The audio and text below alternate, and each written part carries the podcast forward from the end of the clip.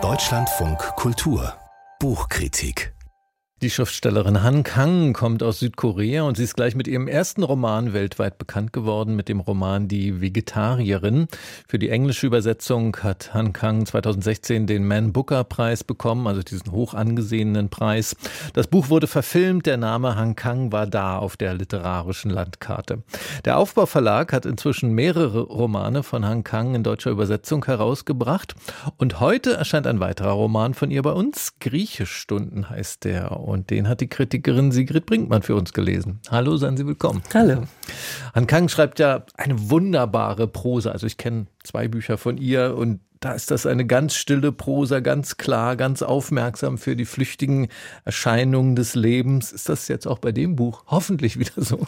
Ja, das ist es. Also sie geht ja wirklich kein Sujet frontal an, sondern nähert sich sozusagen immer von den Rändern. Es gibt auch hier wunderbar hingetupfte Bilder, aber eben auch eine Geschichte und verschlungene Erzählstränge. Sie schildert eine sich langsam entwickelnde, zaghafte, ungewöhnliche Liebe zweier Menschen, die sehr eingeschränkt sind in ihrem Vermögen, die Welt wahrzunehmen bzw. sich mitzuteilen. Aber bevor sie deren Lebensgeschichte erzählt, stehen wir erst einmal am Grab des argentinischen Dichters Jorge Luis Borges in der Schweiz.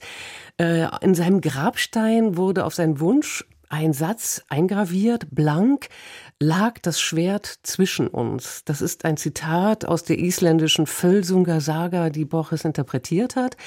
Und dieses Zitat bezieht sich auf die erste und letzte Nacht zweier Liebende, die am Morgen auseinandergehen und die letzte Nacht miteinander verbringen. Und Han Kang nutzt dieses Bild, um über den scharfen Schnitt, also das Schwert, den scharfen Schnitt nachzudenken, den ihre Liebenden aushalten müssen. Der Mann erblindet langsam und wird irgendwann gezwungen sein, aus der Vorstellung oder mit inneren Bildern zu leben. Und sie ist plötzlich verstummt und hört nur noch Wörter in ihrem Kopf. Also, und ja, aber bei aller Verehrung für Han Kang, das klingt schon ziemlich konzeptionell, 2 Menschen, die so stark eingeschränkt sind oder konstruiert.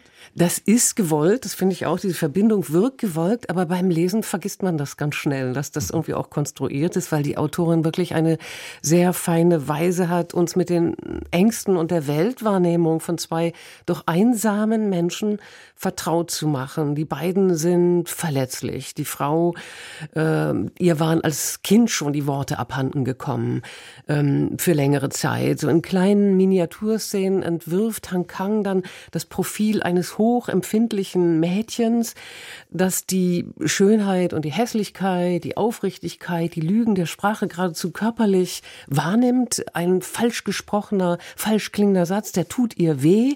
Und natürlich ist sie komplett überfordert damit.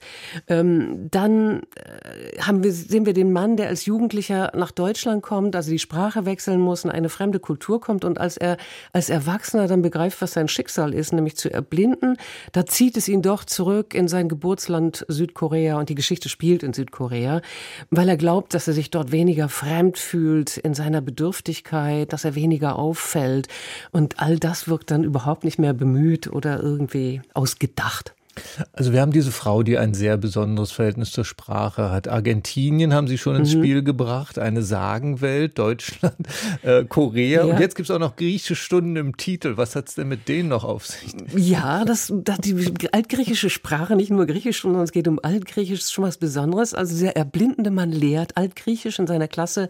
Für Erwachsene sitzt die stumme Frau und beide spüren, ja, die Not des anderen. Und sie kommen sich irgendwie langsam näher über eine Sprache, die ja kaum noch gesprochen wird, die sehr komplizierte Regeln hat, sehr präzise ist, über kurze Sätze funktioniert, es braucht kein Subjekt, auch die Reihenfolge der Wörter ist unwichtig und das ist wiederum interessant, eigentlich ideal natürlich für eine Frau, die nicht mehr sprechen kann und die sich danach sehnt, wieder Wörter zu formen, dass etwas aus ihrem Mund kommt, wenn sie kurze Sätze sprechen können sollte. Und Han Kang ist nun mal Lyrikerin, das heißt, sie interessiert sich ja sowieso zwangsläufig für die Verknappung, für die Verdichtung von Sprache und Von daher macht das, finde ich, Sinn, sich darauf zu konzentrieren. Sehr schön finde ich auch, dass Han Kang uns so ganz beiläufig mit Platons Menschenbild noch konfrontiert, mit seiner Abwertung der Körperlichkeit zugunsten der Geistigkeit. Für Platon musste alles erklärbar sein. Schönheit an sich hat so keinen Wert und das widerstrebt der Autorin, die sehr, sehr sinnlich erzählt und der das Leben viele Rätsel aufgibt. Ich habe gerade mal sicherheitshalber auf die Seitenanzahl geguckt, 204 Seiten, was ich erstaunlich finde bei all den Themen, die Sie jetzt schon angeschlagen haben, die in dem Buch vorkamen. Aber das Hauptthema ja offenbar diese Liebesgeschichte zwischen den beiden. Nach allem, was ich bisher gehört habe, vermute ich eher eine schwere und tragische Liebesgeschichte? Nein, die ist nicht tragisch, sondern eigentlich endet die optimistisch, finde ich. Aber es ist ein melancholisches Buch. Das, finde ich, haben Sie ja wahrscheinlich mit der Schwere und der Tragik dann wirklich gut assoziiert. Es sind zwei Menschen, die sehr langsam Zugang zu Gefühlen finden, die sie sehr lange in sich verborgen oder für sich verborgen gehalten haben und die zusammen eine ganz eigene Sprache entwickeln müssen aufgrund ihrer Einschränkung. Sie malt ihm zum Beispiel Buchstaben bzw. Wörter auf die Haut und er ertastet ihren Körper, sucht nach den zartesten Stellen mit seinem Gesicht und das ist wunderbar. Der Roman Griechischstunden von Han Kang, aus dem Südkoreanischen übersetzt von Ki-Hyang Lee. Erschienen ist das Buch, oder es erscheint heute im Aufbau Verlag mit, wie gesagt, 204 Seiten. 23 € ist der Preis. Vielen Dank an Sigrid Brinkmann.